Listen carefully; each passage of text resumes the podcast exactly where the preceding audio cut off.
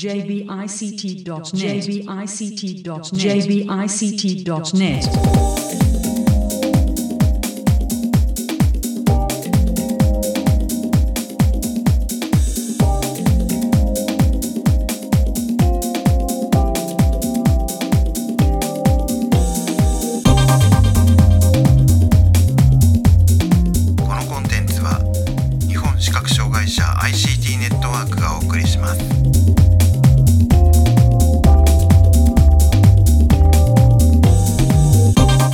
こんにちは。え日本視覚障害者 ICT ネットワークがお送りするポッドキャスト。えサイトワールド2023特集です。中根です。高橋智香です。はい、よろしくお願いします。よろしくお願いします。え今回は、プレイワークスの滝沢さんへのインタビューの模様をお送りします。えでは早速お聞きください。えーサイトワールド2023プレイワークスさんのブースにお邪魔しています。プレイワークスの滝沢さんにお話を伺います。よろしくお願いします。お願いいたします。えーとまあ、今回、サイトワールド初めての出展だと思うんですけれども、あのまずプレイワークスってどういどういったことに取り組んでいる、えー会社でで、今回、どんな出展内容なのかというのを簡単に説明していただけますか？あはい、えっと、プレイワークスはですね、障害者など多様な人々、多様なリードユーザーとの競争から新たな価値を生み出す、えっと、インクルーシブデザインに特化したコンサルティングファームを行っております。で基本的にはまあいろんな大手さんとか企業さんの新商品とかサービスの開発の伴走支援をしている会社になります。でサイトワールド今年初めて、まあ、4年ぶりの再開ということで初めて出展をさせていただきました。展示物主に2つありまして、はい。と視覚障害者歩行テープ、はい。ココテープっていう新製品と、ロービジョン体験キットというキットの配布を行っておりますなるほど。はいはい。えー出展内容からかええーともう少し詳しく伺っていきたいと思いますけれども、でまずこのココテープっていうのはえーとどうどういう経緯で開発されてどうどういったものなんですあか。はい、あのプレイワークスで視覚障害のある方といろんなものづくりしていくプロジェクトの中で例えば点字ブロックって今世の中に貼られていて社会インフラになっていると思うんですけれどもあのそれでもまだ欲しいところに貼られてなかったりだとか十分じゃない状況かなと思っていますその状況に対して当事者視覚障害者の方ってあのここに貼ってほしいだとか剥がれてるから直してほしいってなかなか言いづらくて、受け身の立場であるなってそう感じていました。で結果的になんかちょっとした旅行だとか外出を諦めるってことを日々しているってことを知ったんですね、そこで視覚障害者の方がカバンに入れて持ち歩いて必要な時に必要な時だけ気軽に使えるあの、まあ、養生テープのような展示ブロックみたいなものを実現できないかって思ったのがきっかけになってます、でそうするとじゃあえーとこれはあれですか？使い捨て的な感じのものなんですか？そうですね、まあ、後ろに両面テープが貼ってあるものになっていて、ちょっと製品の説明しますと、はい。色はまあ黄色、展示ブロックのような黄色になっております、で幅が48ミリの幅になっていて、素材は塩化ビニール製の柔らかい素材になっております、で製品としては3メーターのロールのもの、ちょっと直線状に貼るようなロールのもの、3メーターロールと、25センチのものが4本入っている計1メーターですね、はい。25センチのものはポイント、目印に使うっていう2つのラインナップを用意してい。ます、えーそれでですね例えばサイトワールドみたいな期間限定のイベント会場、その時だけ貼るだとか、いろいろインタビューしてる中で思なるほどなと思ったのが例えばホテルに泊まる時だとか例えば映画館とかスタジアムとかってレイアウトが均一の場所って本当に分かんなくなっちゃう、それはあの見えてる方も同じだと思うんですけれども、そういった時にあのホテルの自分の教室のドアのところとか床のところにピッて貼るだけでそれだけで1人ではい。ホテルに行けるみたいな、そういう声もいただいたりしてるんですね、そういった形でカバンに入れて持ち歩いて必要な時に必要な時だけ気軽に使える当事者の方自ら自分の道を作っていくっていう製品になっています、なるほど。あのいやまさにそのカバンに入れて持ち歩くっていうのを伺った時にあホテルって思ったんですけれど。もああそうなんです。やっぱりホテルホテルね。あるあるなんですね。やっぱりなかなかあのえー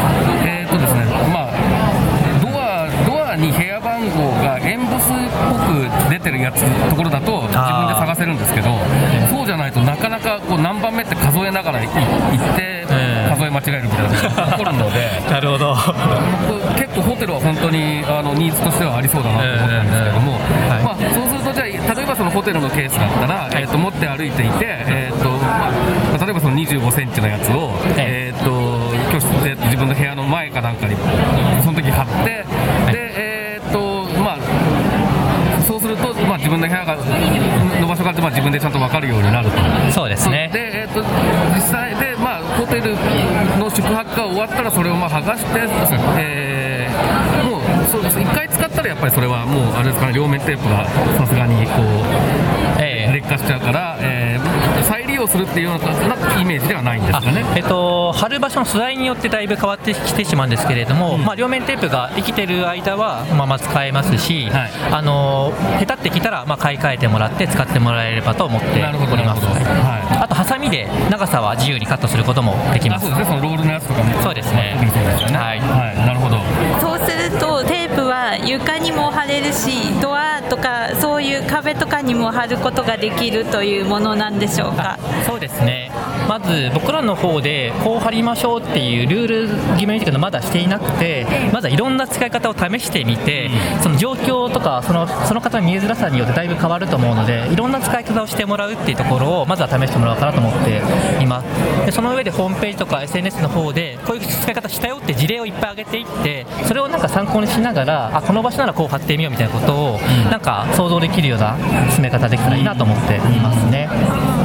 今そそのテープ渡しますね高橋さんはいじゃあちょっと触らせていただいて。こちらです。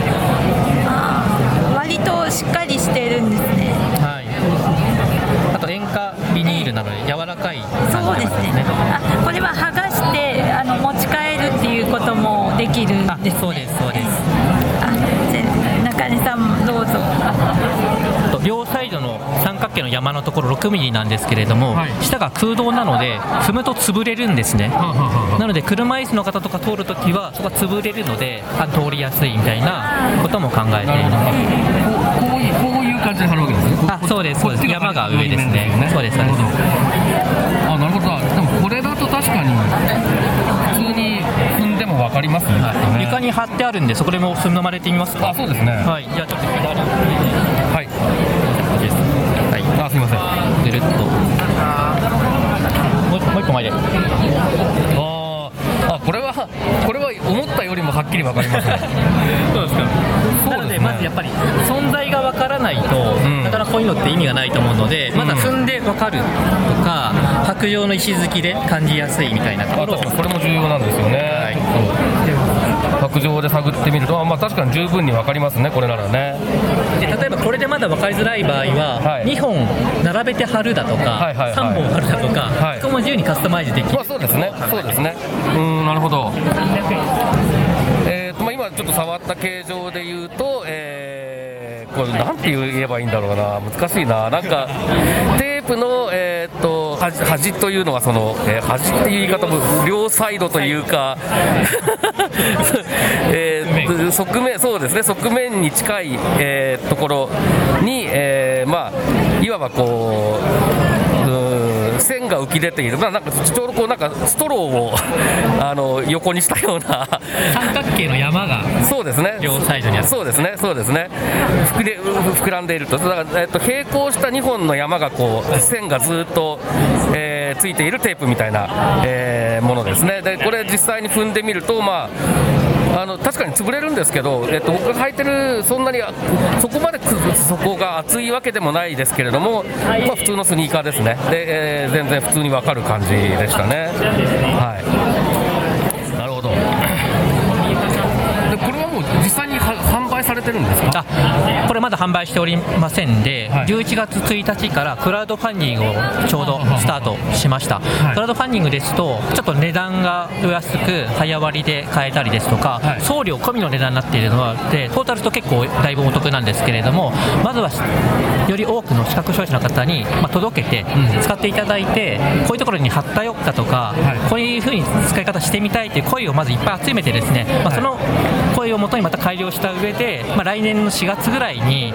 あの発売できたらいいかなと思って、今、進めているところになります。なるほど。で、えっ、ともう一点は、えっ、とそのロービジョン体験キットええですかね。これ,、はいこれはあれですか開発も関わられているものなんですか？ロービジョン体験キットってものはもともと視覚障害者団体の方が作られた、はい。あの手作りのものがもともとあったんですね、はい。であの弊社よく企業さんとワークショップをやる中で20人とか30人分とかを手作りで作ってました、はい。でカッターで作るので結構検証炎になっちゃったんですね。で ワークショップに参加された方もメガネくださいって言われたんですね。それっていうのはデザイナーの方がそのワークショップだけでおしまいじゃなくて自分がデザインしたものをチェックするときに使いたいっていう声をいただいて確かにこれをあげたいなと思ったんですね、はい。でもちょっともう左手が 検証で厳しかったのでじゃあちょっとオリジナルで作ろうってことであの型抜きして簡単に切り抜いて作れたりだとか、ちょっと改良した工夫したものをですね弊社オリジナルで作らせていただいてこちらの無料配布限定的な無料配布という形でワークショップだとかこういったイベントの時に配っているってものになります。確かにデザイナーさんとかはそういうのもねあのニーズがありそうなそうですね。感じがしますでメガネは3種類の見えづらさを体験できるようになっていてですね、コントラスト低下。こちらはあの目の前にクリアファイルついてるクリアファイルを切り抜いてもらって目の前に貼ってもらうんですね。でちょっと見えづらくなるんですけれども、クリアファイルの重ねる枚数によって調見えづらさを調整できるようになって いたりします。2つ目が視野狭窄で片目のところに四角錐のパーツを目の前につけて先端ちょっと穴が開いてるんですね。それでちょっと針の穴みたいな見えづらさがでそこも穴の大きさによって見えづらさの範囲を変えれるようになっております。で最後は中心暗点で目の真ん中に黒いパーツがあってあの真ん中が見えづらくなってるっていう、まあ、ロービジョンの一部なんですけれども3種類ってものを、まあ、気軽にまずは体験できるっていうようなメガネになっています。えっとまあ、実際そのワークショップで使われて反響があってってことだでしたけれども、ええはい。あの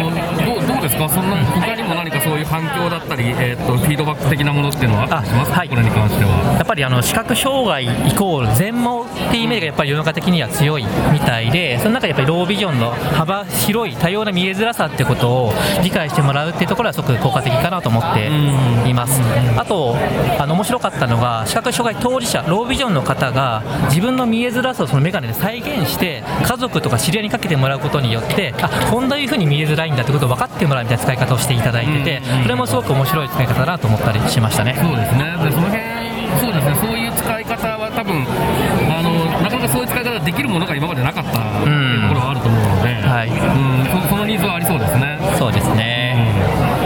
はい、えっ、と、で、まあ、今、その、えっ、と、さっきの歩行テープと、えっ、と、ロビジョンキットのお話を伺いましたけれども。な、何か他にも、えっ、と、なんか、白い取り組み、まあ、今回、あの、特に出展されてるわけでないものでも、何か面白い取り組みとかっていうのはありますか？そうですね、あのー最近ですと、ソニーさんとい XR キャッチボー目が見えない方でもキャッチボールを楽しめるところの開発のご支援をさせていただいたりですとか、あと野村不動産さんの協力したりですとか、比較的今、いろんな企業さんがインクルーシブデザインに取り組まれていたりするので、まあ、そこの今、ご支援をいろいろさせてもらっております。まあ、そちらもですね、まあ、来年、再来年ぐらいでいろいろ成果発表できればと思ってお。ります。はい、じゃあ、また、あれですね、あまあ、こうい、こうい結構あれですか、こういった展示会には出されてるんですか？出展されてること多いんですか？回、視覚障害者向けは初めてで、とても、あのいいフィードバックいただけているので、これからもなんか出したいなと思ってますし、当事者の方、声をいっぱい聞きたいなっていうのは、改めて思いました。なるほど、じゃあ、まあ、今、えー、と今回、まあ、ご紹介されたようなものも含めて、えー、と実際に興味があるっていう方は、まあ、そういった、えー展示会情報なんかも、えー参考にしていただいて、実物に触れる機会も、まあ、あるかもしれないと。そうですねということですかね。はい。はい、えーということで、まあ、えっ、と、大体こちらで伺いたいことは伺えたかなと思うんですけれども、何か、忘れたこととか、付け加えたいこととか、宣伝とかございましたら、最後にお願いします。はい、コテープのクラウドファンディングですね、ぜひぜひこちら、視覚障害者の方が自由にお出かけできる社会を実現するために、まあ、ご支援をいただけると嬉しいかなと思っております。あのココテープをお得に買えるところもありますし、あのプロジェクトの応援というところもありますし、えっと、出張の体験会やりますってリターンですとか、100メーター敷きますみたいなこともありますので、もしご興味あればご支援いただけると嬉しいです。これはちなみにいつまでですか？12月20日までになってますじゃあ間に合いそうですね。なんか、ポッドキャストの配信があの間に合わなかったらちょっと申し訳ないなと思ったんですけど。はい、でも早めにお願いします。あわかりました。わかりました。はい、えーっと、まあ、あの、クラウドファンディングの、えー情報へのリンクは、この、えーポッドキャストの配信ページからも貼っておきますので、ぜひ皆さんご覧になってください。お願いします。ありはい、えーということで、ここまで、えープレイワークスの滝沢さんにお話を伺いました。ありがとうございました。がとうございました。はい、えーここまで、えープレイワークス滝沢さんのインタビューをお送りしましたけれども、えっ、と、高橋さんいかがでしたか？あの、日常的な困りごとといいますか、そういうことを解決するための道具を作っていらして、あありがたいというか素晴らしいと思いました。あと、ロービジョン体験キットも、あの、便利そうだなというか、使ってみたい感じがしました。はい。あのーそうですね。えっと、まずあの、えっと、歩行テープの方は、なんか、ああいうもの意外とありそうでなかったなっていう気もしていて、あのーインタビューの中でもありましたけれどもね、なんかホテルだったりとか、あと僕あの、もう最近そういうことを、出張みたいなことが全然ないんであれなんですけど、飛行機の座席のそばとかになんか貼って、貼れたりすると便利かもなとかちょっと思いましたね。なんかああいう、あの、場所普段行かないところなんだけれども、えーちゃんと場所が見つからないと困るみたいなところっていうのは、意外とあるなと思って、えー結構便利そうだなというふうに思いました。っていうのと、あと、ロービジョン体験キットは、なんか、あれですね、職場のデザイナーの人たちとかに、えー配るとか、できるといいのかなとか。あと、アクセシビリティ関係の、えー研修だとか、そういう時になんか使えるんじゃないかなってことを、えー思いました。で、あとあの、えっと、まあ、今回その二つを取り上げて、えーいましたけれども、あの、インクルーシブデザインっていう考え方に基づいていろいろな取り組みをされているということなので、まあ、今後またいろいろと、え出てくるのかなということで期待したいなと思いました。はい、えーということで今回はプレイワークスの滝沢さんへのインタビューの模様をお送りしました。えーサイトワールド2023特集、また次回です。さよなら。さよなら。